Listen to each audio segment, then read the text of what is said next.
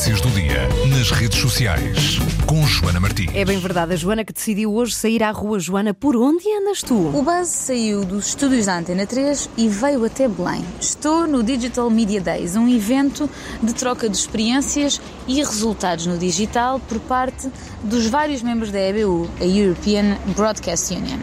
Este ano coube à RTP, a nossa estação pública, a organizar as conferências aqui mesmo em Lisboa, no CCB. O evento começou ontem, acaba amanhã e hoje de manhã fiquei a conhecer Youssef Omar, o autoproclamado Mobile Editor do Industrian Times, que veio partilhar algumas dicas e opiniões sobre o chamado Selfie Journalism.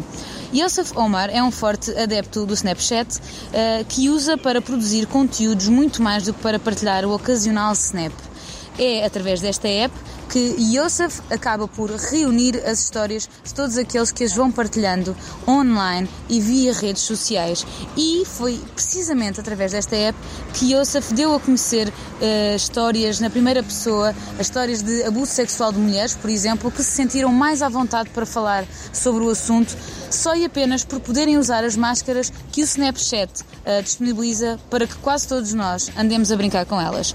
Isto uh, para provar que as redes sociais mas sobretudo o telemóvel, passaram a ser uma ferramenta essencial, se não única e inimitável, para criar e distribuir rapidamente novas histórias feitas por quem está dentro delas.